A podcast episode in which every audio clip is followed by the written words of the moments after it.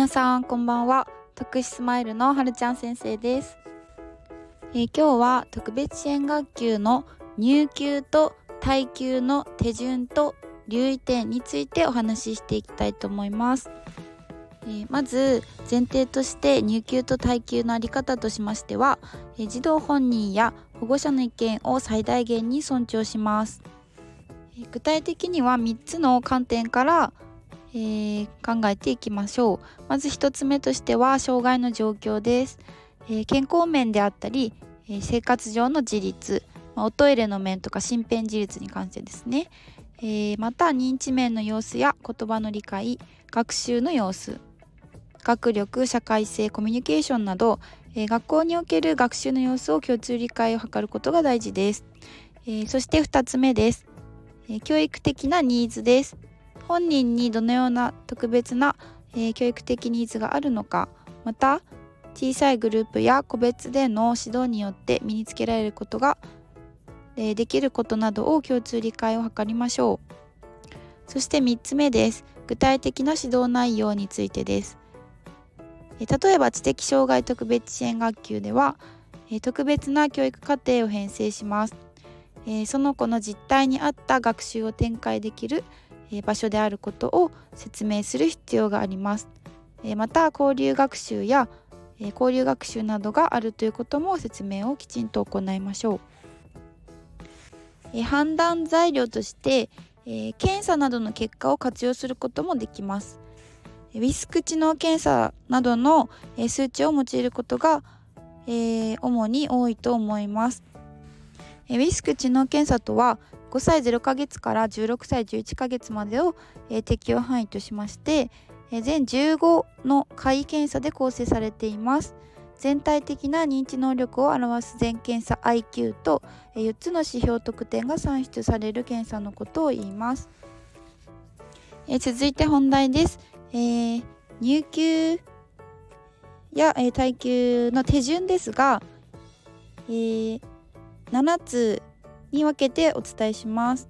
まず1つ目に本人との教育相談を行い、実態把握に努めましょう。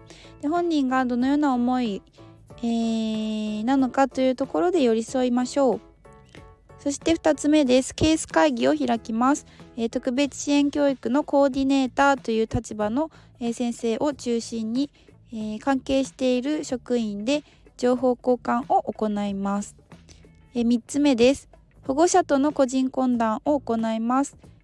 多様な学び場の一つとして特別支援学級があるということについてしっかりと理解していただきましょう。おそらく、この最初に入級を進める段階での、個人懇談が一番難しいと思いまして、保護者の方にどのようにこう伝えていくかというところで先生方もたくさんお悩みだと思います。一番はそのお子さんのために、一緒に、ベストの場所を、ベストの支援体制を整えていきましょうという足並みを揃えてやっていきたいんだという、姿勢を、真摯に伝えるというのが大切だと思います。どうしても障害を受け入れられなかったり特別支援学級に対する間違った見方を保護者の方もしているケースが多いので、なかなか素直に受け入れてくださる方は少ないと思います。なので連携して、先生方同士で連携して、少しずつ伝えて理解を促していく必要があるのかなと思います。はい。そして4つ目が先ほどの検査、リスクなどの検査の実施、そして保護者へのその結果を丁寧に説明しましょう。5つ目です。校内の教育支援委員会という会議みたいなもので審議を行います。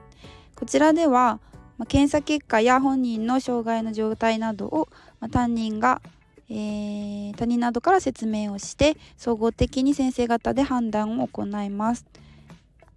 検査などでは外部の機関の協力を得ることももちろんあります。そして6つ目です。市町村の教育支援委員会で審議を行います。そして7つ目、最終的に入給・退給という判断が下ります。なかなか通常学級をお持ちの特に若手の先生方はこの辺のこの入給とか退給の手続きについて詳しく知らないと思うので、そちらの参考になればと思って今日はお話をさせていただきました。学校によっても詳しく詳細が少し変わってくる部分もあるのかなと思うので、一番は特別支援教育コーディネーターの先生に相談して判断をしていきましょう。